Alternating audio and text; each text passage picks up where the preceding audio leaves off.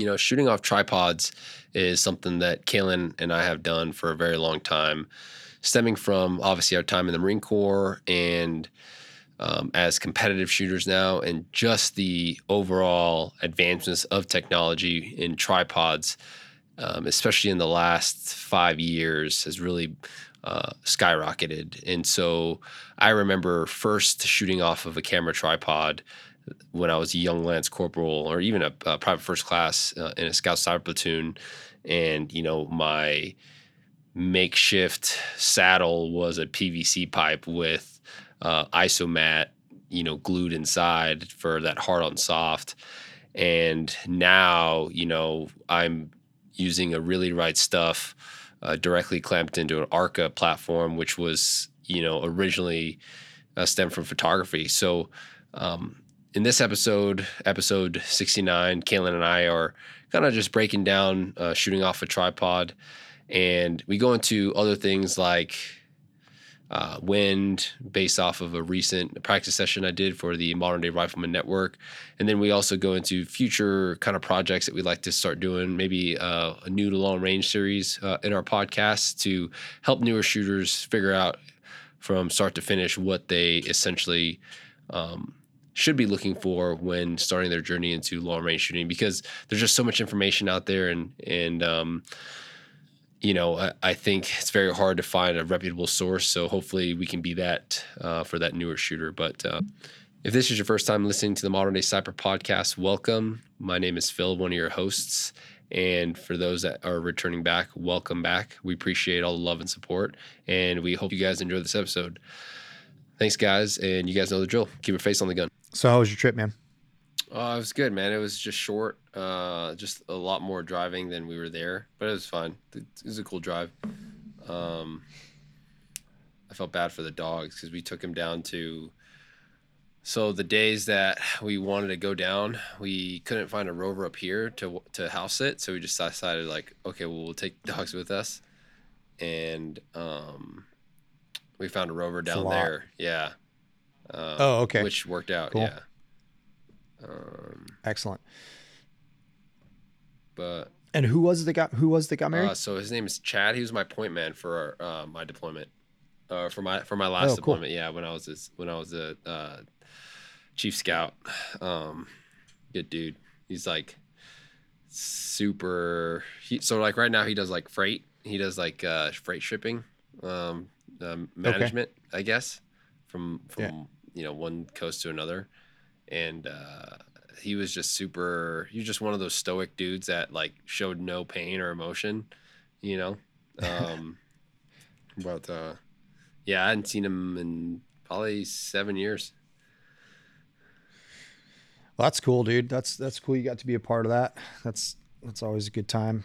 Arizona's. This is a this is about the the best time to be in Arizona dude, before it gets too savagely hot. It is, man. We were Was it super warm? Dude, it was uh so the wedding was perfect. It was like in the uh 90s all week. Um and then in the evenings it dropped down to about 60s, which was perfect, right? Uh, but yeah, you're right. I think the what the locals were saying there was like, yeah, next couple months it's gonna get pretty savage, up to like mm-hmm. 110, 115. I'm like, man, that's crazy. Yeah, no thanks. Yeah, no, I'm good with that, man. I mean, it's it's um, uh, we've been talking about it. Yakima's been getting hotter and hotter every year. Um, we do like, well, you remember when you were here that summer, we we had a couple of days. It was like 105, 106, um, and then last summer, man, we had there was a couple of there was about a week where we were in the triple digits. Like it was 112 in the shade for a couple of days and it's just getting like increasingly more and more hot for longer durations. And it's like ah, i would much rather take the cold than anything. I mean at least i can put more clothes on when it's cold uh, cold outside. But when it's when it's like that 100 and, 110 plus it makes doing anything outside just completely not doable. Just unfun not fun at all. Yeah. And i i could see why there's a lot of people that have, um, especially out here in Wyoming, they have a lot of um, like vacation homes in the summer out here, whereas like mm. their winter homes are like Arizona or Florida.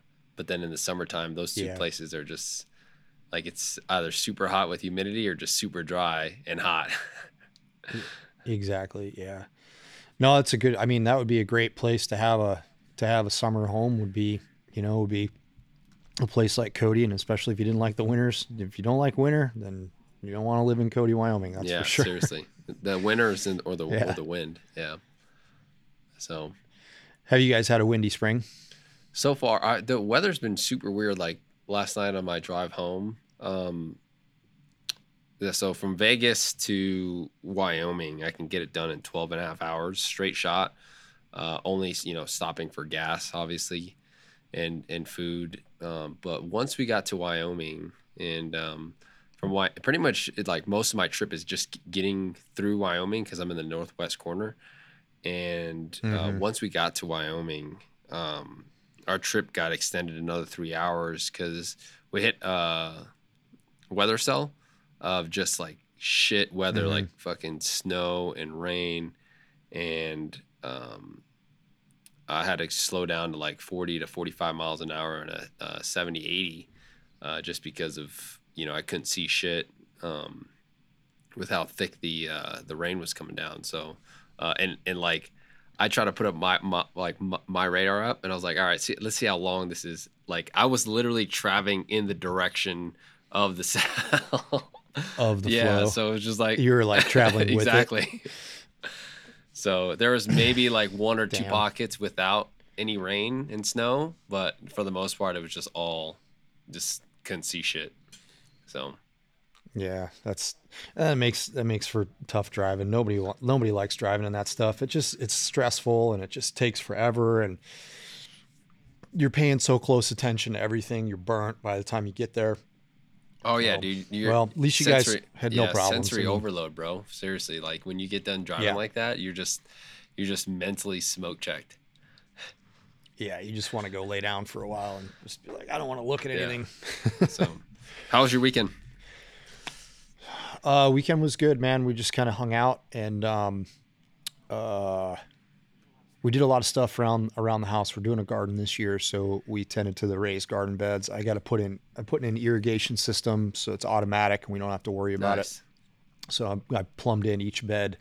Uh, we got six beds, and it's gonna be it's gonna be nice, man. Um, this year we're we're focusing a little bit more on landscaping around the house and getting it where we want it, and so that's um that's been a good time, and it's nice to be working outside right now, just because it's so it's so nice. Um, actually, it's been pouring rain here this morning. I was planning on going to the range um, and filming that the rest of that tripod video, but I went out to the range. I woke up this morning and it was just like coming down in sheets, and it's not only just coming down in sheets, but it's also gusting. There's a lot of lot of wind gusts, and you know, I'm not going to be able to get any footage doing stuff like that. So we'll put that off to another day. But um, I'm looking forward to completing that video.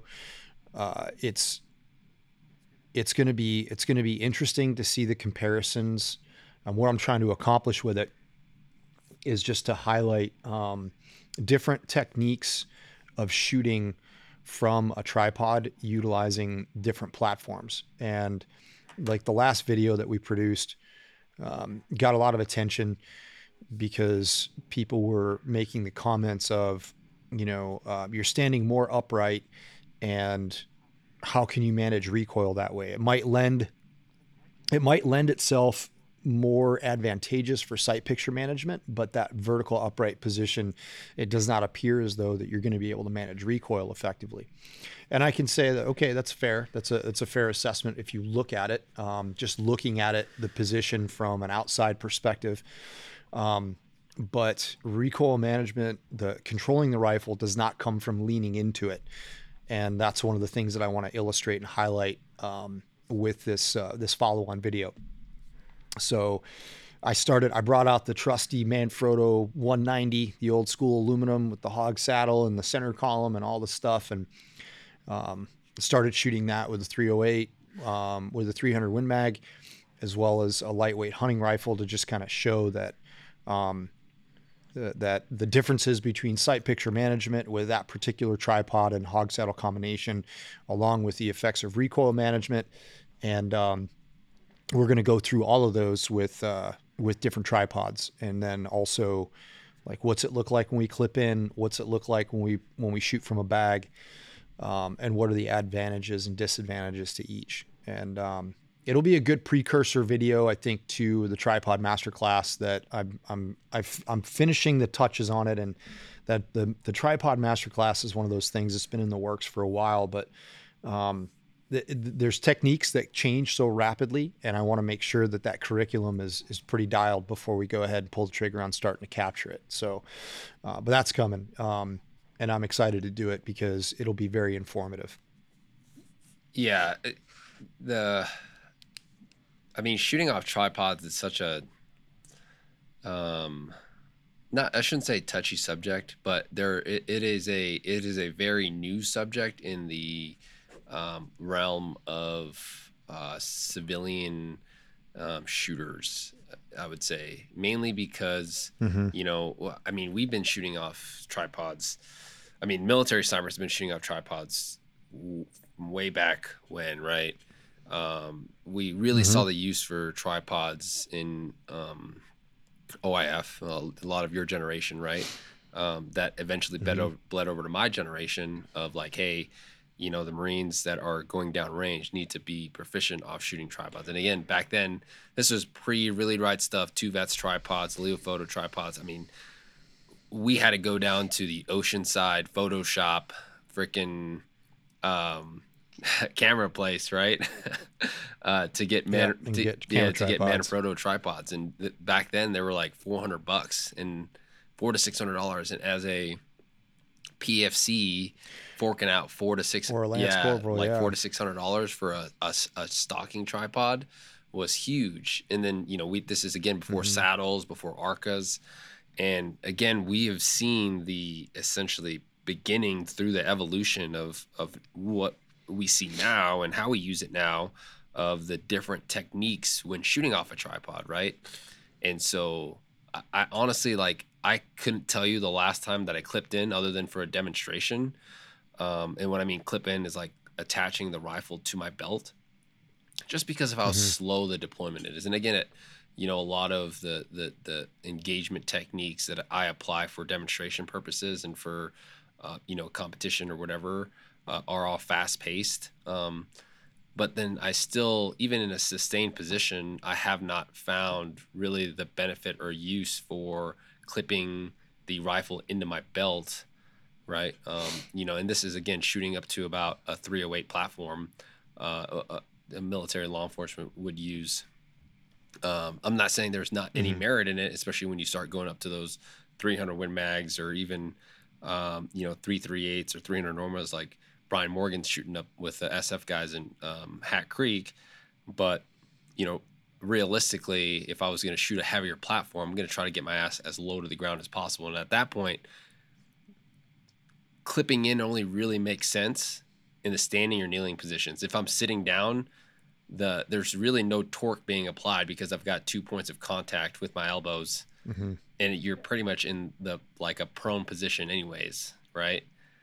Yeah. Um, so there's really no torque that you can apply to stabilize that rifle anything lower than the low kneeling position, in my opinion. So I agree with that. Um, the the fact like shooting in the mountains, um, tripods are an absolute necessity. Uh, and like what what Brian's got going on up at Hat Creek. It's a, obviously it's a it's an amazing training facility, and they're truly utilizing like long range interdiction platforms, and that's actually a really cool subject I think because you know as the Marine Corps and Big Army start to have more uh, more choices, I guess that, that you could call it, of what weapon system to choose for a specific mission. You know, there's there's different applications, and it kind of goes back to our um, our last class in the network on hasty versus sustained positions, because all of those uh, those two different platforms or those two different um, thought processes of engagement, whether it be a hasty engagement or a sustained engagement, um, you can utilize those with tripods, and you have to be able to figure out, okay, like what can I get away with? Because if I'm shooting in an urban environment and I'm moving with uh, an infantry unit and I'm in direct support of that infantry unit, your tactics of employment of a sniper weapon system are going to change. They're not going to always. They're you're not always going to have the time. More often than not, you won't, uh, unless you're holed up for the evening and you're in a defensive position, and uh, you're now you know you've shifted gears in your mission to a defense instead of an offense, and so we're going to go from hasty positions and now into a sustainable position, and like a long range interdiction platform, like a 300 Win Mag, a 3, 300 Norma, 300 PRC, whatever it is that you want to call it, a 338 Lapua, there's going to be the utilizing those platforms. Obviously, everything can change, but more often than not, those are long range interdiction platforms where you're going to be in some sort of a sustainable position where you have time and opportunity. Um, to to build a good solid position to deliver a shot because you do have recoil management to worry about in those consideration or those situations that you have to consider um, to be able to see what's going on downrange and to be able to to read your to read your impacts your effects on target and make corrections appropriately. So your position definitely has to be uh, more robust i guess if you if you want to call it. And I think that there are just agree like I'll agree with you, man. I think there are times where clipping into a tripod in a sustainable position or a sustained position is absolutely advantageous. Um, not even, and I'm not even going to say it's it's advantageous for recoil management because we, you and I both know that we can achieve, we can achieve the same recoil management without clipping into a tripod or without clipping into your belt as we can with it because I view the clip in as more of a stability uh, thing than anything else. I, I, don't really see it as a recoil management uh, deal. I think I, I, see it more as a as a stability because yes, you absolutely can. You're, you're locking the rifle into place with clipping in, and you're making that reticle like virtually solid as you would in the prone position. But there's pros to that and there's cons to that. So, um, the cons to that in an urban environment are movement. I have to be able to move very, very quickly. and being clipped into a tripod or attached to a weapon system like that, and it, it just, for me, and based upon my experience in urban combat, not where I want to be, um, especially if I have to move quickly. So, yeah, it, it, again, it, goes back to just, again, the touchy subject of people that, um, uh, are are still again. I'm not in anymore, right? I I don't know what's being taught. Um, I don't know how snipers are being employed uh, in in regards to the current uh, threats that you know the uh, big military is pre- uh, preparing for. Um, but just based off of again shooting, uh, because that's I would feel like that's what we kind of uh, expert tight or we're experts in you know, understanding sh- the shooting aspect, it's like, all right, um, I need to be efficient when moving in and out of a shooting position, right? Uh, so that mm-hmm. I can minimize the amount of exposure that I have, especially as a as a sniper, right? And clipping in, um, you know, and what I mean by clipping in, but attaching yourself to the belt system, you know, just again, it's just slow. Um, and again, I think it's just one of those topics that, uh, depending on time and opportunity, if you're teaching uh, the uh, system, you know, uh, it's definitely in one of those sustained. But it, it, I think it's important to also make the clear de- delineation of like, hey, uh, this is a hasty position and this is a sustained position, right? Because you know we all see young snipers when we start teaching our barricade or our our positional class, right? Um, them trying to clip in when shooting off of a barricade. It's like okay, that's completely, um, you know, that that just adds more uh, stress and strain to your processes, right? That is completely mm-hmm. uh, unnecessary to engage. Yeah, yeah uh, based off of again the just the techniques that are proven, right? And I know for a fact uh, because I've shot I've, I've shot with them. They've they've come out to Hard Mountain, uh, but a lot of the you know um, SF guys that you know you don't see you know on social media or whatever. Uh, you know they're utilizing the same techniques competitive shooters are using you know, with using a bag and stuff like mm-hmm. that. And I know that they're doing that uh, overseas. So, and are effective with it. Yeah. Yep. And, and that's the thing where, um, where people, where there's commentary that comes out, the commentary that comes out and says, um, you know, well, those are, those are, uh, competition techniques and they don't really apply to me and and or it's not really applicable to what we do. The, that's completely and totally untrue because the people that like you said the people that are in those positions and they're trying to drive curriculum they're trying to build they're trying to make sure that their curriculum stays at the at the forefront you have to go out and figure that out. You have to go out and look at new techniques and you have to go to see what is it that shooters are doing. Okay well it works in this scenario. Let's see if it actually works in our scenario.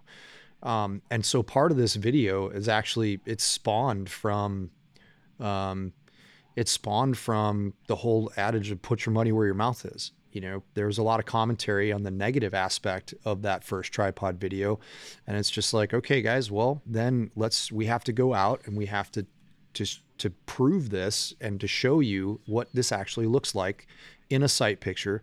And we have the technology to do that. We can do it with a trigger cam. We can do it with um, with uh, with video, and we can show you that hey, this is what happens to your sight picture when you apply this type of recoil management technique. This is what happens to your sight picture when you lean into the tripod.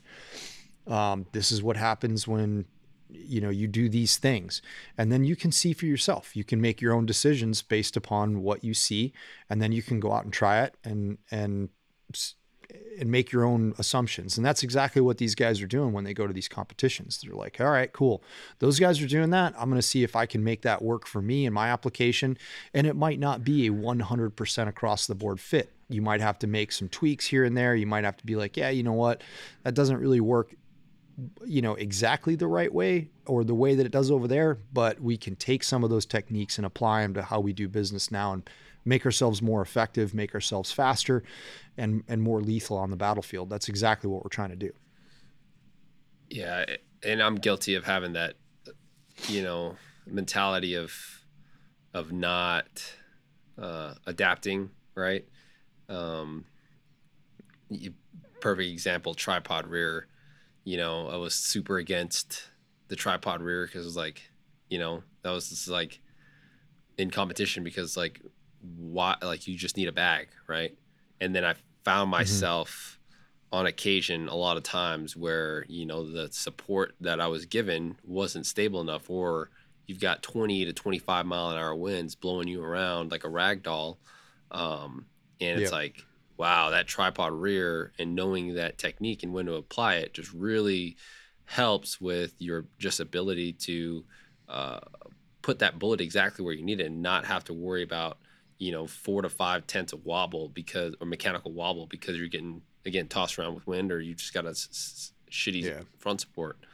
Um, well, and you would be remiss if you didn't teach um, a professional student uh, that's utilizing a, a precision rifle in a professional capacity that technique because absolutely. If i'm trying to take a very like a, a, very limited exposure or a, a, low hit percentage shot such as you know, a hostage scenario or something like that for a law enforcement guy i would be completely negligent by not teaching him that technique to be like hey man put this into your bag. If you know that this technique exists and your the front of your rifle is supported by a piece of furniture or something else in that house that you're occupying bring the tripod rear up, utilize that piece of gear, get more stability out of that position because that's the whole goal of building a sustainable position is you constantly upgrade your position. If you have time and opportunity, we should be constantly improving our position, whether it be through camouflage or whether it be through stability uh, from which to deliver a precision shot. So, yeah, I mean, I think these techniques. It's funny. I remember um, I was talking to Adam Adam Cloninger. he was he would always make the comment. He's just like, "This tripod rear is dumb." You know, miss take your miss with honor. so, but I can totally appreciate that. Um, but I do believe that if you are in it for um, to be competitive, and that was kind of a that was kind of a road that or a vision, um, a corner that I turned in in vision and saying if you want to be competitive, you can't be leaving points on the table because other shooters are just going to be like, "Yep, those are mine." And I'm going to go ahead and scoop those up because I'm willing to do whatever it takes to get those points. Uh, and I'm not I'm not, not going to be an idealist because I'm here to play a game. That's I I was super resistant to that for a long time, um, and I'm not anymore because I can totally I can see it, and and for us as trainers in the space too, we got to be open to everything and to be able to say, all right, cool. Well, here's an application where you could use this technique and gain some more stability, some more recoil management. Go try it, and you figure it out for yourself when it is that you want to use it. Um, you know, if you think that you can get away with with deploying a tripod and using it for your rear support in a shooting stage, and you think it's worth it to give it a shot, go for it, man. See if your plan works, and if it doesn't, guess what? There's no better way to learn that lesson than to watch your plan crumble in front of you and just go, oh my God, this was really stupid. All right, well, then that's exactly how you're going to learn. You're not going to learn by going, mm, I'm going to play it safe and I'm not going to give it a shot. Um, and then you see somebody do it and they're successful with it, but you haven't practiced or trained and you tried anyways. And again, it's just going to fall apart for you and you're going to learn your lesson. You gotta, you gotta go practice it figure out when when and where uh, the, it's it's applicable. Yeah, and I think that's the thing is that's why f- what I've enjoyed lately about traveling to different places and competing is that I'm able to expose myself to just different different situations and scenarios, right? Um, a couple things that I do want to try to hit this year um, are a couple of the team matches uh, and I think we have one uh, lined up uh, mm-hmm. in in June. Uh, but even yep. I think there's a lot of those like uh, the new Vortex Sniper team challenges, um, or the you know the, mm-hmm. the team challenges that are out east. Um, those East Coast guys. Yeah. Th- there's yep. there's a couple series out there. I, I, can't think of them at the top of my head. but even um, the Steel the Steel Safari. with competition mm-hmm. dynamics, right? The team safari. That's always in October. Yeah. The steam, the team safaris uh, in that's October. Just, that's just so tough because it's freaking hunting season, right? Um, but you know, I, I would say that with with uh, like hunting, you know that I mean, just on my recent hunt in in Texas, I think we talked about this. Like, I found myself. I don't know if we did talk about that. I don't know. I found myself going from a, a hasty position to all right i've got time i'm waiting i'm in a very uncomfortable position because i can't hold this for long so mm-hmm. now i can just feel myself trying to melt down to the ground right because it's more it's more it's just more sustainable right so like you know you you get to a position you set up and you know i'm in like this high low kneeling but i can only kneel down in that position for five ten five ten minutes before it's just like all right like I need to get lower because uh, you know my knees are starting to hurt. So you know, as long as I can clear the bushes or the vegetation, I'm going to sit down. But obviously, at first, just because of having to build a very hastily position, all I did was just pull mm-hmm. my tripod out, open up my legs, um, and then again, as I realized I got more time, now I'm widening them out, get a wider base so I can lower the profile, and then essentially sit down with my legs crossed um, into uh, into the shooting position. Um, but yeah, I mean, the only way that you're going to really expose yourselves to those situations uh, uh, is by getting outside of your comfort zone, by going out hunting, going out in different terrain, uh, in different areas, urban environments, mountainous environments, right? Because um, there's no one right answer that's going to apply for um, every single in, uh, situation that you're no. at.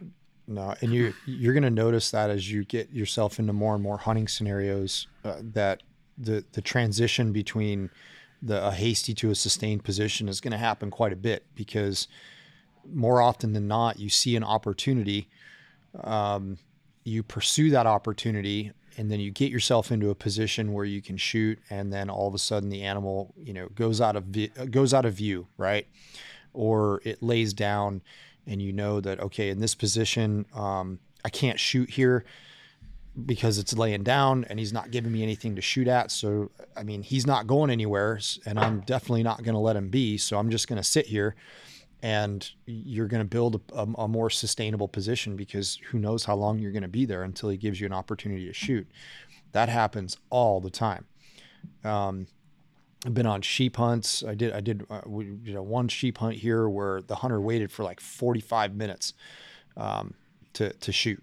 And it was just waiting for that waiting for that one step that one step out from behind that tree because these animals they don't have any they don't have any concept of time. They're just going to do their thing. They're just going to eat until they've decided to take another step. And um, you know you could see all kinds of situations where hey if you're not comfortable fix it. Like we tell people in in positions don't settle. There's going to be you're going to have to understand when to settle and if it's a hasty position when to, like how much can you get away with settling versus a sustainable position or a sustained position where it's just like no don't settle at all. Make sure that that position is is as solid as possible with the time that you have. Agreed. Yeah it's good stuff. Uh, what so so what i wanted to ask you was when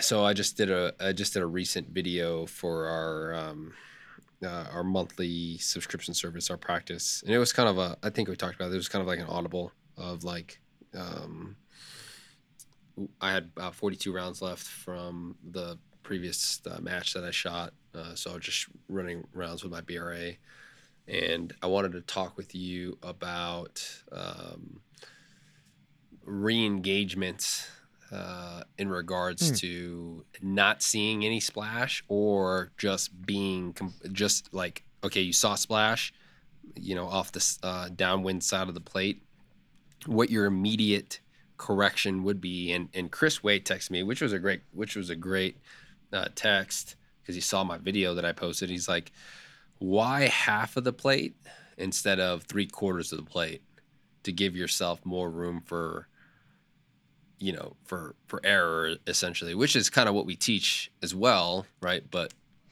when i was doing the video and doing the demonstration the what first came to mind was just like cutting half the plate um because i'm always trying to correct to center right? Like i think mm-hmm. because like hey i want to get back to center i don't want to overcorrect you know? I'm i'm only using half the plate instead of three quarters because I definitely have seen myself been in situations where if you overcorrect, then you now end up on the upwind side of the target. Does that does that make right. sense?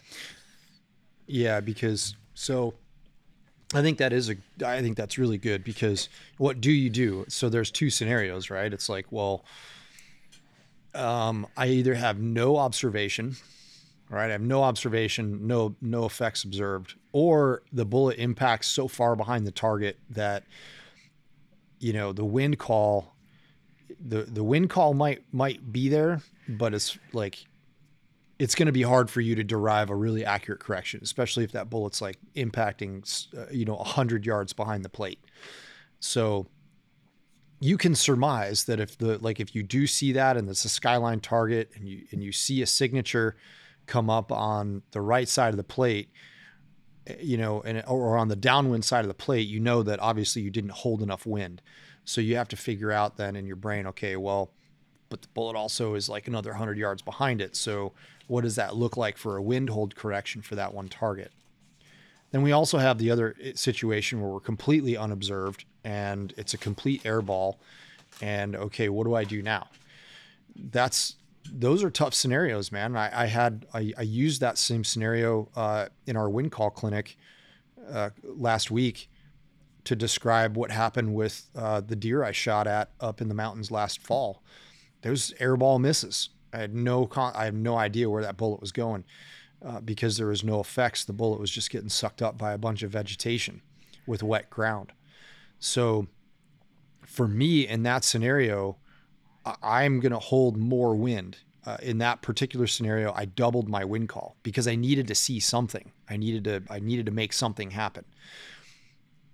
So the other problem is is that most of our stages nowadays, from a competitive standpoint, you only have two shots. More often than not, it's two shots per plate.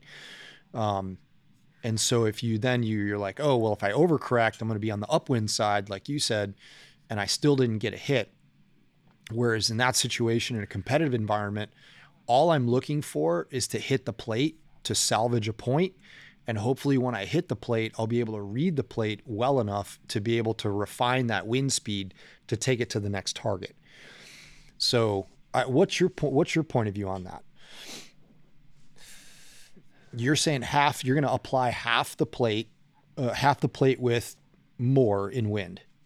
Yes, yeah. Um, what I'm what I'm and, going to do is is I mean, it, the my first initial ad- adjustment is to add half like okay so if i've got wind right um I've, if i'm already holding for wind and i see mm-hmm. nothing the very first thing that i'm going to do is i'm going to add half the width of the target in my wind call mm-hmm. right mm-hmm. um but yep. for the example that i gave in the video i was holding dead center and I right. mean, I just you can just see that that trace just barely miss off the left edge, and then just like uh, yep I, came over half the width of target, and then I just centered up, dead centered up, right.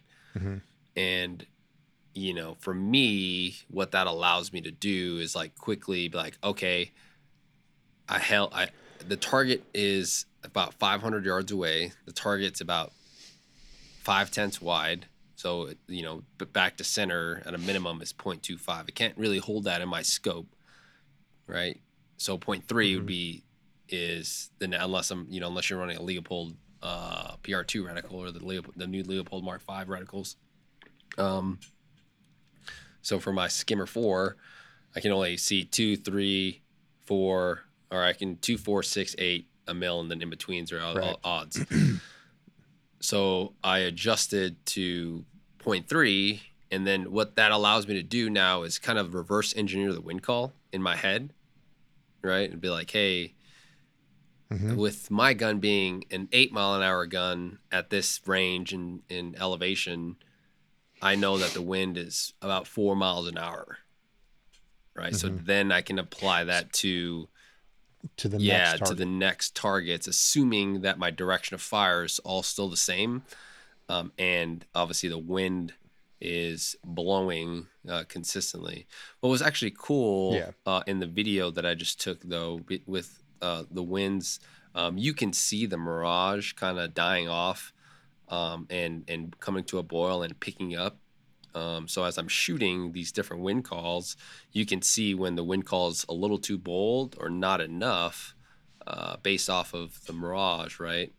Um, but I think uh, with newer shooters, again because of we talked about this in the last episode the sensory overload the visual overload i mean you know especially if they don't have their fundamentals down like they're not able to process those changes in wind speeds in the mirage because they're just focusing on right. like hey reticle target boom right trigger press send it you know yeah um and I think that's important. I think it's an important skill that needs to be incorporated into your training. And I think like um, the the tape turret drills and the, or just like what you did you're just like hey i know there's wind out there but i'm just going to hold i'm going to hold straight up in the center and i'm not holding straight up in the center to get the wind call i'm holding straight up in the center because i know i'm going to miss and i want to train my brain to go into that process of oh i need to add that's where the bullet lands i'm going to measure with my reticle slide the reticle over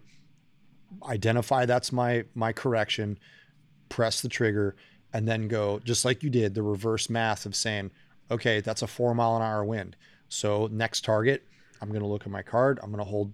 I'm going to hold for a four mile an hour wind for that next target. And then in in that you start to also training to say what what did the mirage look like? Take a snapshot of the mirage before you leave. Yeah. If you yeah. can. That's hard to do. That that's really hard to do. That's that's another that's another visual um, that's another visual bit of information that you need to that you need to tend to and manage and more often than not i mean i'll admit it more often than not i i don't do that and i know that i need to start doing that or forcing myself to to be better at making sure that i don't leave before i check the mirage again um, sometimes i do sometimes this, i don't this goes back to um, uh, when i talk about uh, again, reverting back to competition or competitor. I mean, you can even do this. It, it still all applies, regardless of your application, right? Uh, but when you are doing certain things like a troop line, right? Um, and you know, we do this for our modern day sniper evaluation, which is just slightly modified. Um, is if if you have two minutes to shoot five targets you should maximize all those two minutes, right? And if you're if you're flying by it and you you know you're shooting a two minute stage in 90 seconds, but you're only getting you know six out of ten because you're getting wind fucked or whatever the case might be. Well, what you could be doing in those mm-hmm. 30 seconds, like you said, is is take a, a snapshot or take the time in between your shots to like stop and visualize and look at the wind, right? It's like, all right, from the last yeah. time that I made my shot, because I think what we talk about a lot too is is okay, well, what are a lot of top shooters doing? Um, and what a lot of mid pack shooters doing that are you know constantly in the top, you know, twenty five percent or whatever. And what I talk to them a lot is a lot of them are are going back. They're they're correcting off of their last shot, right? Because that's the last piece of information that they're able to see downrange, right? Assuming that it's a it's a good mm-hmm. shot. Um, but I think to take that a step further is not only you know, going off of your last shot, but also now taking a snapshot of the conditions and taking the time to be like, okay, right. from the time that it's going to take me to dial to the next target, find the next target, right? Winds, and mm-hmm. you know, we've been in situations where winds could, you know, especially depending on the size of the target, winds could slightly pick up another two to three miles an hour. That's going to push you off a plate, yeah. you know, that's only a one and a half yep. to two MOA wide. Um, at those further mm-hmm. distance. So if you take the time to calibrate your brain to be like, okay, it's almost like watching trace, right? You almost kind of have to uh, start adding in processes to your uh, checklist of like, okay, after I take this last shot, what I'm going to do is I'm going to wait two seconds and I'm going to try to read the wind, right? Assuming that my my bullet connects to yeah. it and be like, okay, this is what the wind looks like. Now, when I transition to the next target, dial my stuff, right? Because when you when you have to dial now you're completely unplugging from the wind right and your mental cognitive load is like hey find the target dial my dope to the next target right get my position settled and then you, yeah you forgot exactly now your brain refocuses back into what your wind call is but it's like well is it the same exact wind that i just shot 10 to 15 seconds ago and i think mm-hmm. that's where the yeah. the the higher level of competitors are able to separate themselves, right? Because they're able to actually take that time to stop and visualize, hey, is that wind still the same, or do I need to adjust, whether add more wind or scale from there? Because it's very, I mean, we can see it when, like, you know, you've been in a staging area where where guys are shooting, and again, you're you're you're just on glass, and you you feel the wind pick up, right? And you start seeing you start watching the guy and he's not catching it and you just he's just hit sending them downrange and you're like you're like oh he didn't catch that wind pickup well ask yourself well would you be able to pick it up because would you be exactly, able to pick it up because you're not the one that's engaged right now in those 90 seconds where you're you're you're overloaded yeah. you're just on glass so obviously you can you can feel it or pick it up but can you as a shooter pick it up in those in that time like, are you are in, you that in a short yeah, period you, like that, that? Are you that aware? Yeah, in a short period like that, I would say probably not. Um, it, for my own abilities at this point, like, and I have been doing quite a bit of those faster stages of the you know the 10 position, 90 second stages, just to make sure that I'm working on my time and my process. Um, however, I find myself more utilizing plate reads on that than anything else. It's normally a, it's something like that. It's a single target where I'm just looking at it and I'm like, okay, well, last shot broke. I was holding 0.5. I hit center, go to the next position. I'm going to take that same wind call because I'm moving super fast. I'm just going to center up 0.5. And then all of a sudden, if I call the shot, a good center shot and the plate swings to swings one side or the other, I know in my head I'm like, okay, I'm a tenth or I, I might even be two tenths on wind. Who knows? It's but I I know that I swung the plate other than center. And I called a good shot. So that means I either have to listen, I have to believe that bullet and take that take that information and apply it to the next wing call for the next position. And either I'm instead of instead of holding 0.5, I'm going to hold 0.7 or 0.3. You know, whatever whatever the the plate read tells me to do. So, but I am in those really small. I mean, so you're budgeting nine seconds per position. Um, and I'm usually averaging about seven and a half seconds to be able to build a position and break a shot. And so that other two seconds for me is taken up with movement of like getting there. Um, or the other second and a half to two seconds is taken up by just getting to the position. So there's not a whole lot of time in there for you to visually process like what was the Mirage doing. Yeah. And I mean, there there very well could be upper level shooters that are that are at that point and that, that are visually processing that information. Um, one of the like, I, I love talking to Duffy about this stuff because the more like we talked about it in the last episode, the more you dig into the nitty gritty of shooting as a as as in general, not doesn't matter whether it's with a pistol or a carbine or a, or, or a reticle um, it's still an aiming device. And so we still have to be able to visually process the information that the aiming device is telling us. And, and that's, that is really the meat and potatoes of getting, getting down and, exp- and figuring out how we can separate the, the upper level competitors from the, from the rest of it. It's, it's, it's how we visually process things. Um, one of uh, Duffy's mentors is uh, Frank Proctor, of um, oh jeez, I'm having a brain fart right now. Um, it's the way of the gun. Yeah, he's got a YouTube channel called The Way of the Gun, and Frank is an amazing, amazing pistol carbine shooter, and he has a lot of drills that are specifically formulated and focuses focused on visual processing. Um, he's got one that he calls the time machine, and the time machine is simply there to allow to to to teach you to track your sights. And he's got a row of eight of eight targets up, and they're all very close together. Um, meaning like they're only like six or seven inches apart. And his and the purpose of the drill is to hit each of those targets with two shots each, but to make your shot cadence undiscernible. It should be one, two, three, four, five, six, seven, eight to 16 rounds and it's a visual sight processing, uh, uh, visual sight processing drill because he's like, I want you to see a sight picture every single time you press the trigger, and I want you to be able to track your sights through the process of recoil. And as soon as that gun, as soon as the muzzle of that gun settles on the target, I want you to press the trigger again, and I want you to keep that cadence of one, two, three, four, and hit two rounds per target. So things like that, where that guy just looked at it and said, okay, well, in order for me to get faster, I have to be able to see my sights faster. And we talked about this in the last episode. We can only shoot as fast as our sights will let us. And there's where that that like that it all for me anyways it all starts to come back to uh, the visual processing like how fast can your brain your brain process this visual stimulus and turn it into data actionable data that's a great, yeah, that's a great point. You know, so that's I'm like the very what the what, what the very first thing that I think of is like that's our aiming process, right? As soon as we come into this, mm-hmm. the rifle scope, our aiming device uh, for a long range shooter is telling us our main thing is how how or is it the right target that we're shooting at, obviously, right? And how good is this shooting position that I just built?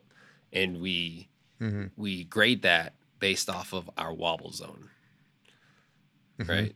How much of that reticle mm-hmm. is moving across the target in any given shooting position. And then once we decide in our brain that, okay, hey, this is the best position that I could possibly build given the time constraints or given the position or given my experience, then that triggers me to roll over to my firing controls of like, okay, now it's time to press the trigger, right? Mm-hmm. Uh, and what we try to avoid with our students is that timing of like, all right, the best position that they can build requires or, or shows them that their reticle is dancing off the target. And what they're trying to do is time it as it's crossing the target threshold, wherever that that case is. Mm-hmm. And the reason why I don't like teaching my students to time their shot is because then what that does is like a domino effect creates them to try to now slap the trigger. Now we're inducing fundamental errors into their you know, their process, right? Does that does that make sense? Yep. Right. Yep. Whereas like Oh, for sure. if you're able to build your shooting position, and this is why you know understanding your body position and how it relates to your wobble zone. If you're able to identify, hey, I've got good side picture. My wobble zone is within the threshold of that target, and in the center of that mm-hmm. wobble zone is you know dancing in the center of that target. Now all I have to do is trust that my bullet is going to go. And this is goes into you know having confidence in your weapon system, right? Knowing that hey, that bullet's going to go exactly where that reticle is pointing. You know, within 0.1 MOA or 0.1 mils um, of radius it- from, from the, center. right? Um, assuming that I don't, you know, fundamentally screw the shot up. Yeah. That that actually becomes uh, it's kind of like it becomes cancerous uh, in in your in your process because if you start doing that, I think it all boils down to to patience. You got to be patient, and you have to train shooters to be patient. Um, and I think sometimes going to competitions can that can uh, that can breed impatience very quickly because you see something you're like oh i should be able to do that. I should be able to accomplish that specified um, that specified stage. And so therefore the brain says um, or the ego says i've got to do that. I got to get that done at all costs. Even if it involves uh, doing things like that timing your shots and stuff. Whereas whereas if we shift the focus of saying all right instead of i'm not going to be able to get that done but what I'm going to do is I'm going to allow myself to be patient and I'm only going to work to get through half of this stage or two thirds of this stage, but make sure that all the shots that I do break in that half the stage or the two thirds of the stage that I'm, I'm doing them correctly. I'm doing, I'm, I'm, I'm applying my found my fundamentals correctly because when we don't, man, that's just, those bad habits will take place. They, they will grab a hold instantaneously. And once that happens and your brain thinks that that's acceptable behavior for that particular situation, it's going to do it over and over and over again. And it's going to be really difficult for you to break that, uh, for, for you to break that routine. So slowing down, giving yourself the opportunity to have patience, allowing yourself the opportunity to have patience and and going into an event like that with with with reasonable expectations of your skills and abilities well it it it, it is supporting good application of fundamentals of marksmanship. Um, doing it the other way it's not. You're actually going to do you're going to do yourself more harm than you are good. Yeah, and this is you know one of the things that uh, we've I've been really trying to implement in our competition courses or even our advanced courses is that hey, you know, when you are going into our class, you know, we're not gonna. The goal is not to to turn you into uh, an Allison Zane over 48 hours, right? Or a No. uh, you know, Caylen Wojcik, Phil Velayo, Morgan King, John Pinch, with the two to three days that I have with you. Uh, but the goal is to uh, identify a your deficiencies, um, and b give you a, a foundation of tools to figure out how to continue to um, refine your processes, right? So that when you are training at uh, at your own pace, at your own leisure, you are you're training correctly, and you're not developing these um, these uh, training scars essentially, um, or uh, competition scars, right? So like you know the very first competition scar for me, especially when I apply it to uh, military or law enforcement application, is the bolt to the rear thing, right?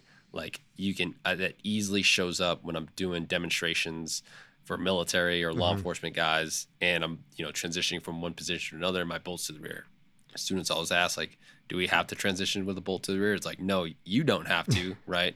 no you don't have to But I, I just again, it's Yep. just one of those things that like for me, it's hard for me to break, right? And then I have to actually now focus Mm-hmm. on putting that bolt back in a battery. um, for that specific Moving with- class. yeah. Yep. Um, Moving with a hot weapon. and so, yeah, and, and when, like you said, when students or newer shooters are faced with such tight par times, right?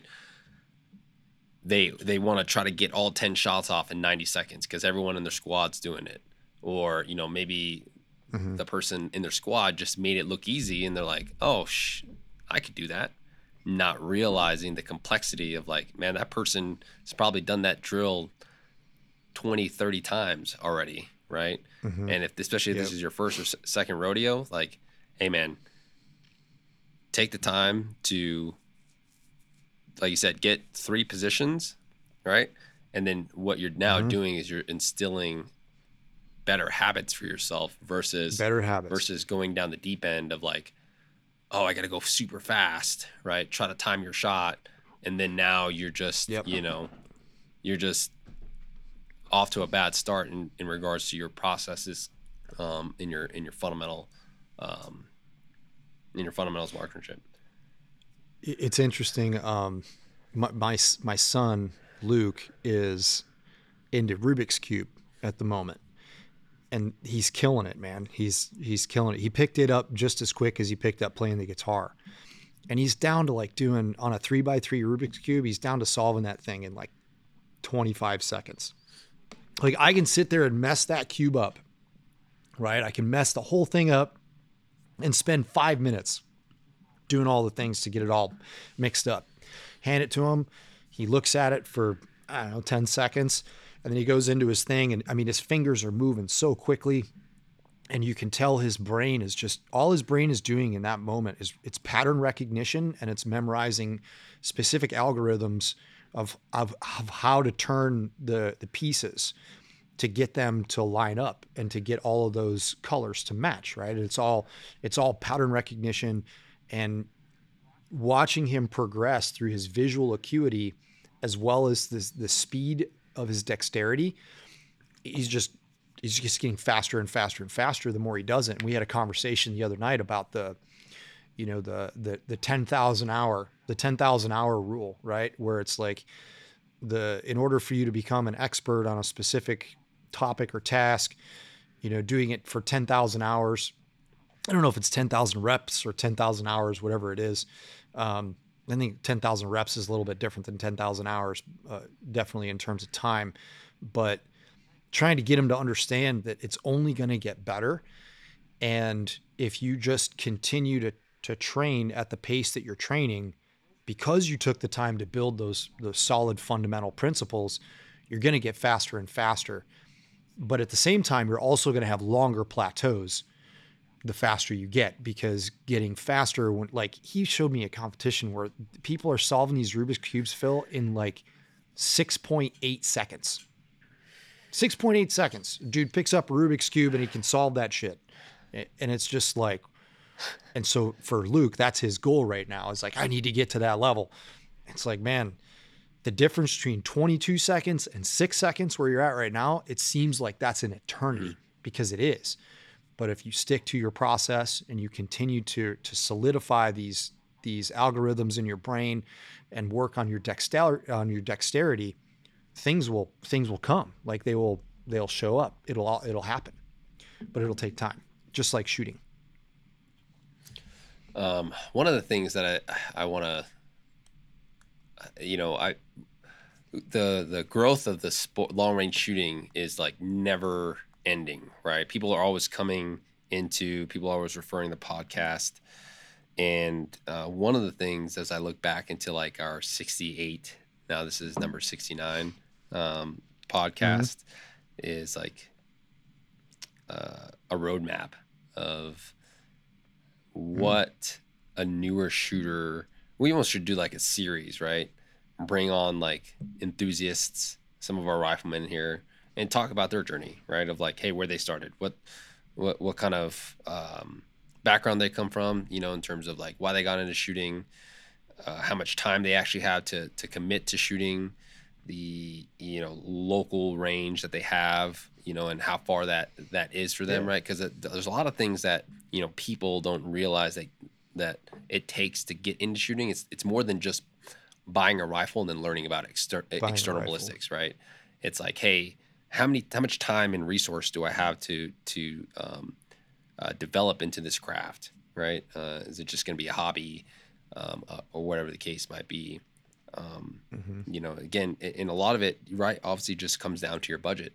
You know, how much time or how much are you willing to fork out initially to get started, right? And then, you know, what does your fundamental route look from there? Like, is it uh, right. is it watching a bunch of YouTube videos? Is it taking a professional class? And you know, it all obviously it all stems down to what your overall goal is and your your application. When you want to apply this to competitive shooting, you mm-hmm. want to apply this to hunting, you want to apply this to, you know, especially if you're younger, pre-military, you want to apply this to potentially, you know, um, find yourself in a military law enforcement uh, professional background. Um, mm-hmm. uh, and, and more times than not, right now, I'd say a lot of because of how how explosive the competition community is, I, I see a lot of trends in our inboxes of like, hey, I want to get into competitive long range shooting, right? Yeah. And so, um, you know, like, oh, they're recommending that I take a class, and this is why I almost fucking hate some of those Facebook groups because you just see a whole a slew of garbage being thrown out and and and and, mm-hmm. and the dude's question is not even a, uh, answered right yeah um yeah. and it's like you know this goes back to vetting your instructor right the last thing you want to do even if he's in your local area right is like oh this guy was a sniper back in you know the mid 2000s and it's like okay well mm-hmm what has he done since then, right? Right, exactly. what kind of professional development has occurred since that point? That's right. And, and so yeah. um, I definitely think we should do a series in regards to like, hey, you know, um, the journey of a, a, new long range shooter or whatever, um, because I think that'd be a great, you know, like, hey, starting with the rifle, starting with understanding the circle of components, um, you know when when to really start diving into the nitty gritty of external ballistics, right? Because I think a lot of times too, when when people are not able to go out and shoot, they just over paralyze themselves with information in regards oh to external gosh, ballistics, yeah. right?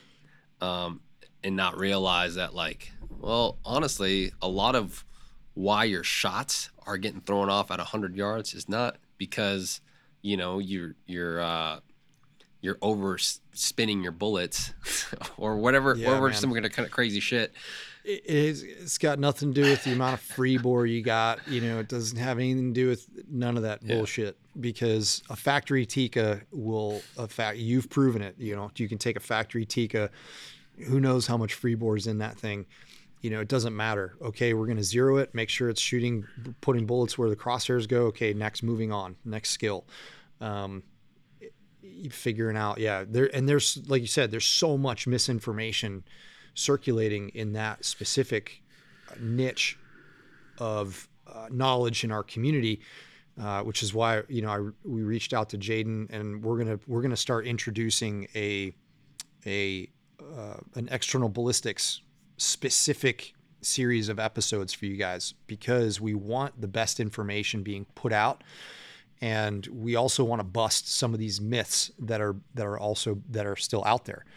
And if it's any one thing that so these last two clinics you know, basically what I do in the morning is I'm like, all right, guys, once we do our in brief, once we do our safety brief, we do our introductions and all that stuff. I'm looking at them. I'm like, hey, I'm going to give you guys exactly 60 minutes, one hour. Here's the zero range you can go over here to the long range line and you can this next hour it's for you to get data and have check your dopes make sure that all of your systems are a-ok so that way we can train and obviously mover clinic we're not shooting we're not shooting out past you know 500 yards and i tell them hey you know don't spend don't burn up a bunch of ammo trying to touch those targets out there at 1400 1300 yards it's unnecessary for this class but even for the wind clinic, it's like, hey guys, you know, we're going to be shooting out to 1200 yards. So make sure that you verify your data out to 1200 yards. And people don't understand what they're doing. They don't understand how to manipulate their their their data they, or their ballistic solvers. and they're they're utilizing solvers with like the wrong drag curves and they're utilizing the the improper Jeep the BCs and it's really a it's I think like you said the explosion of the sport has been so rapid that everybody's just like I don't care about all that stuff just tell me what I need to do to get in here and hit targets and you end up skipping a lot of these very important processes of knowledge that you need to have instilled before you take the next step because a lot of that stuff is troubleshooting it's saying okay well my bullet did this why did it do that out there what is there something inside this piece of software that I need to manipulate? And if so, what is it that I manipulate? Um, and why am I manipulating that particular variable?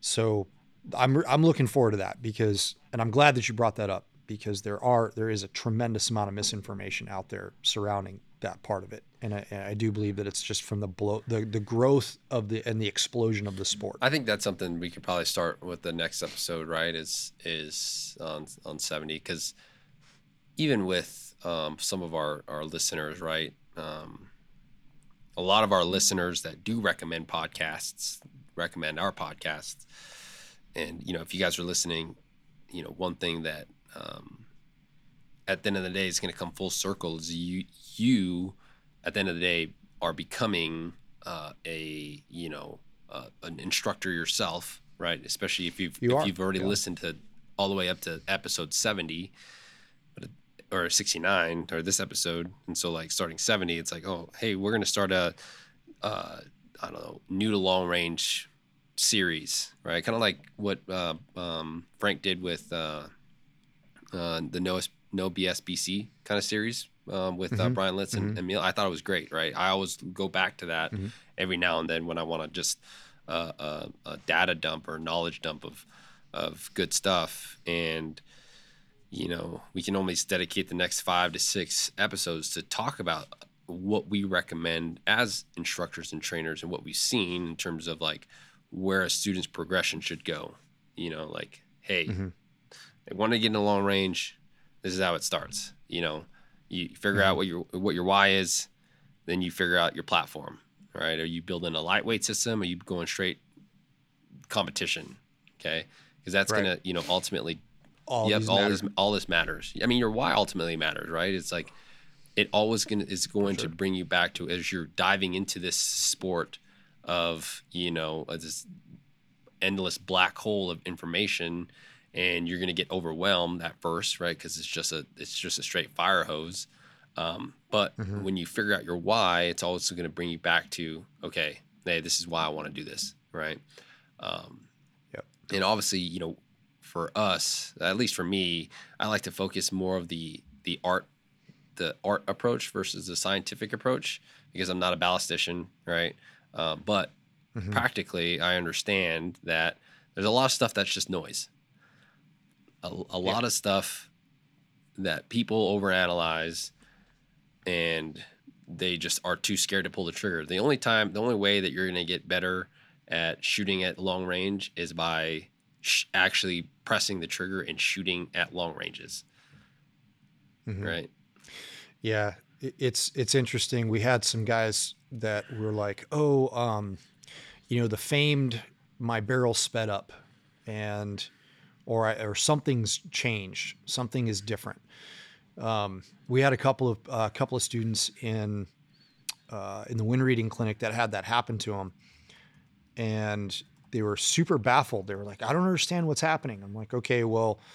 You know, are you are these is this a hand loaded is this hand loaded ammunition? And I think hand loading is also another one of those huge, huge areas, along with external ballistics, where there is another a lot of misinformation out there. And and you know, like I have no idea how you developed your load. I have no idea what process you used to develop your load. I have no idea if your load is actually truly in a, an accuracy node or not. It's very difficult for me to see or say that without actually seeing the process that you took to get there or where you're at right now.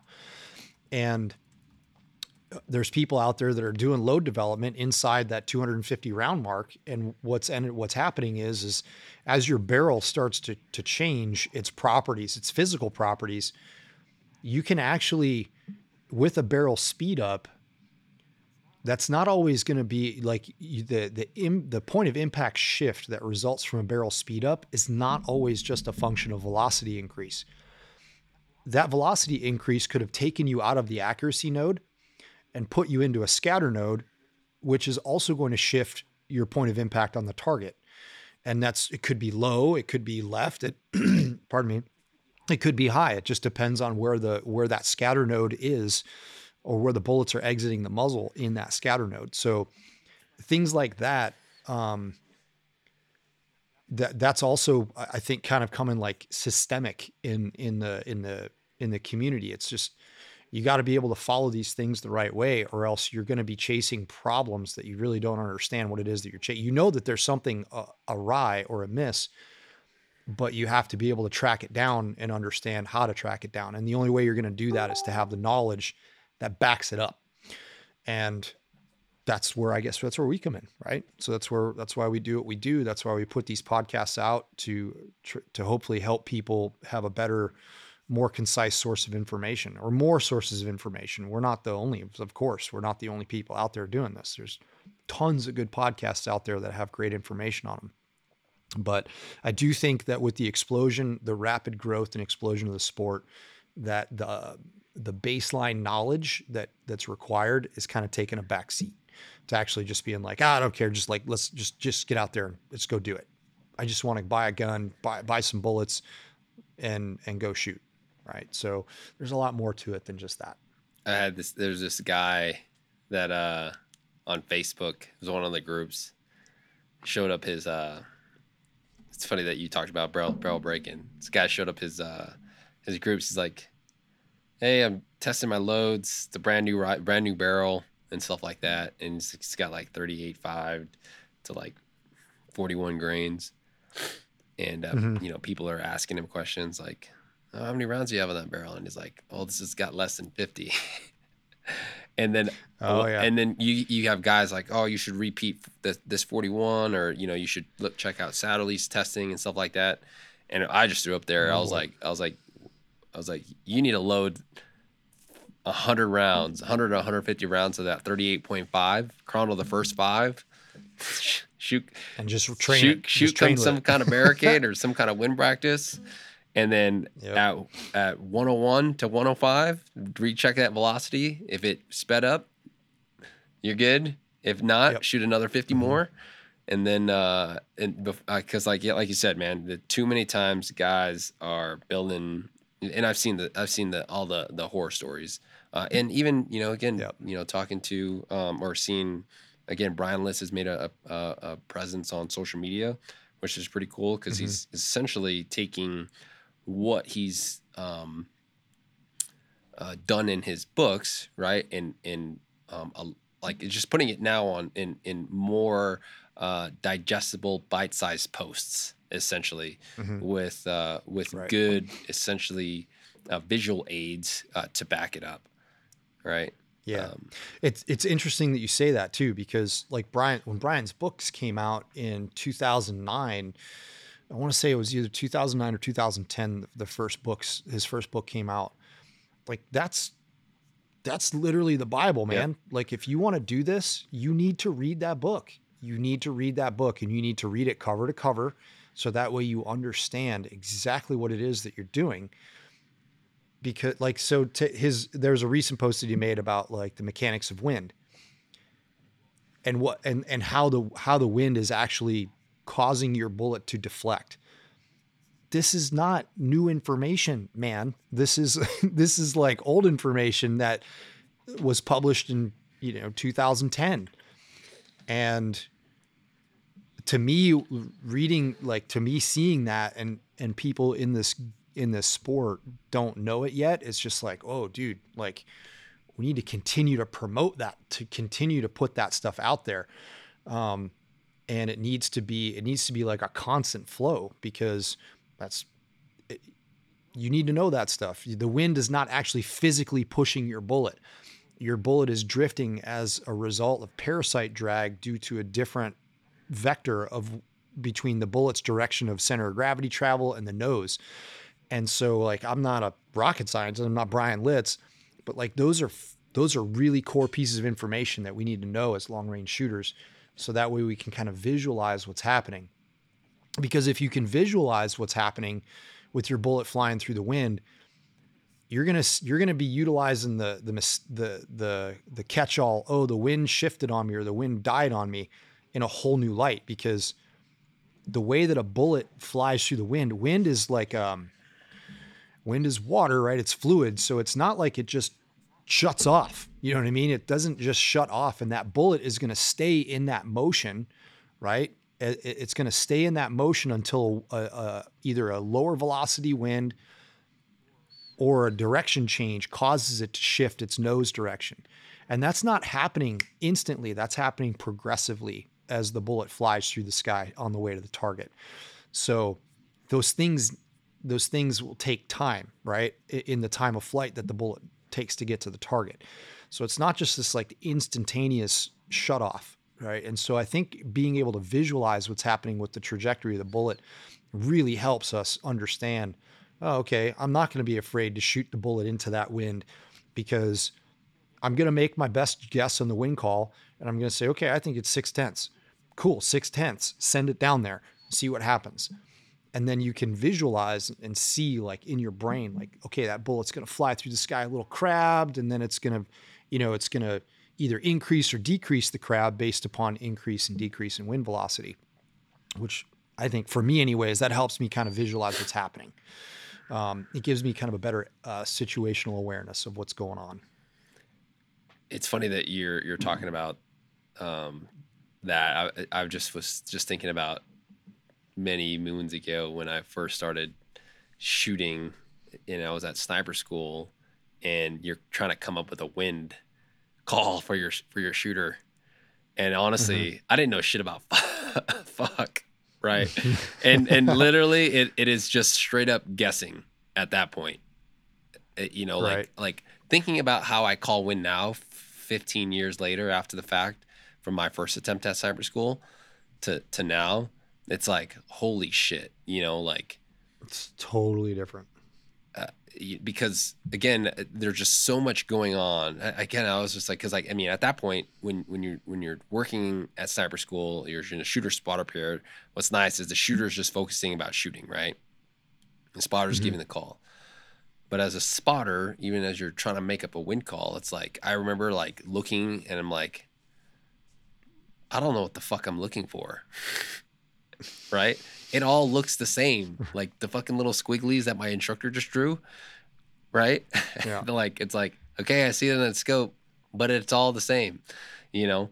Right. It, it all the looks the same, you know. And and you know at 117 alpha, when you got that the winds coming from from the uh, from the ocean uh, in, into mm-hmm. that bowl, I mean, range 117 alpha i don't care where you're at where, where you shoot from it's, it's i've hard. been to uh, the only range that i haven't been to is geiger's range um I, you're right i have not been to that range, range but out of the other sniper schools that i've been hawaii uh quantico and pendleton pendleton is by far the hardest range to call wind for um, for known distance yeah. yeah both on 117 and 116 yep. They're they're both super tricky just because of the way the terrain sits there and, and those western winds coming off the ocean. Um, that can be it, it's a bear, you know, it, it is. It's a bear, and those guys that are you know they come off that and you know you are a good wind caller if you can if you can graduate from that from that range you're a good wind caller you know or you at least have like regurgitated information enough and there's always the couple of percent that just kind of get through because you know the, the the wind gods were in their favor that day, but um, that's one of those situations too where you can get condition screwed. You can get condition screwed really fast in that range, and the fact is is that you can get condition screwed on just about any range, right? It doesn't matter where you're at. You just have to be able to read those conditions and go, okay, today the wind is coming into my face and it's fishtailing from like 1 to 11. I got to be on my game today. I can't slack. There's got to, like there's no slacking today. I'm going to have to really pay attention to all those visual cues to help me identify whether or not the wind is coming from right to left at this moment or left to right at this moment. So and it also boils down to like how how good is your is your teacher. and that's a big thing. That's a super big thing when it comes to going to a school such as that is how good is your teacher at teaching you how to do this? Because that's a huge limiting factor. That was one of the things that I made sure that I did at the schoolhouse was I would run a I decided that the reason that we were struggling so much with with getting students to pass known distance was we weren't really giving them a whole lot of time to learn the conditions and go, okay, well, what does that actually look like down there? Okay, well, so I started running a skeleton crew in the butts um, for each relay. And so, like the morning relay, I would only take uh, however many students, however many targets, carriages we had. Those guys would go run the butts, and then everybody else uh, on that butt relay would be on the firing line behind the students shooting, and they would just sit with me and just use their spotting scopes to read wind and read mirage. And, and we would just pick tar- targets and be like, hey, target point number five, let's watch him for a little while. What's he doing? And we're away, we're outside of earshot from the rest of the students. So that way we're not kind of like polluting um, the students that are shooting their ability to read wind because I'm a big believer too that you're going to have to make your own mistakes when it comes to reading wind in order for you to learn it. Like you can't just be like, oh, okay, that's five tenths okay, well, how did you get to five tenths? And if it didn't work, why doesn't five tenths yeah. work? The only way you're going to learn that is just to fail on your own. Yeah. So we just let them just, they're not stressed out. They're not getting screamed at. They're not doing flutter kicks, right? It's just like, they're just here to read conditions and go explain that mirage right there. We're still shooting minutes at that point in time. That mirage at this range is a three minute wind call right? That Mirage at this range equals a three minute wind call. Fucking write that write shit down. down. Write it in your yep. notebook. You know, so, and then you study this. You study those images and say at 800 yards, this Mirage that I saw in my spotting scope, and then I would make them make their own sheets, uh, their own cheat sheets that I would make them clear tape to their sketch kits, so that way they could refer to it and say, if I see this Mirage at this range, it's fucking three minutes. so, so, and and we saw scores increase as a result of it. Just just giving students an, a better, a more more time to read the conditions because that's like that's the goal, right? The goal is to create snipers. That's it, period. And if we're as an as a as a teacher in that space, if you're not doing everything within your power to help that student achieve that goal, then you're in the wrong line of work. Period. You shouldn't be there. Agreed. So that's my story, man. I'm sticking to it. Oh man. Well, I think it's another fantastic I episode. think so too, man. Um, I think uh, it's a good one. Yeah. Hopefully, we're able to. We're right on that hour mark. Hopefully, we're able to get back into our, our routine and our rhythm here. Um, with us having uh, classes at home now that we're not traveling mm-hmm. as much. Yeah. Um, I know we've got MSTOA this month uh, which is should yep. be which should be good. See you in a couple weeks. Um, but yeah, yes. I've got some I, have got some ideas to run by you after this podcast, and then maybe we can talk about on the next one. Um, but yeah. uh, a couple things popped up as we were we were talking, and just again, it's just the the, the wheelhouse is turning, and uh, but yeah, this was good. I uh, yeah, got nothing, got not, got nothing. Perfect time to wrap yeah, it up then. So. Awesome, guys. Well, uh, again, guys, thank you so much for listening. We appreciate every single one of you guys. Um, classes are going to be they're in full swing. We know that we owe you guys our Q4 schedule. Um, Philip and I are going to start working on Q4 schedule into uh, 2023 for in-person classes. Uh, that's coming down uh, down the pipe for you guys, and classes are pretty much booked, man. If you want in, we've only got a couple slots left for some of the classes in in the summertime. So make sure you get in on it and uh, hit us up in the network. We have great communication happening within the Modern Day Rifleman Network. That's things growing every day. So we appreciate you guys in there. And um, we've got a really good Headspace Hub lesson. I know by the time you guys get this podcast, um, you have missed the live session because of editing and all that stuff, but we have a really good podcast scheduled, or I'm sorry, a Headspace Hub lesson scheduled with Owen Mulder and uh, my wife Cassandra. They're going to be talking about uh, visual cues and all different kinds of, of Headspace Hubby type topics. So if you do want to get in on that, hit us up in the network, and that will be available for replay if you're a member. So, um, and we're also offer, offering that as a drop in. So, um, with that being said, that's all I got for you guys.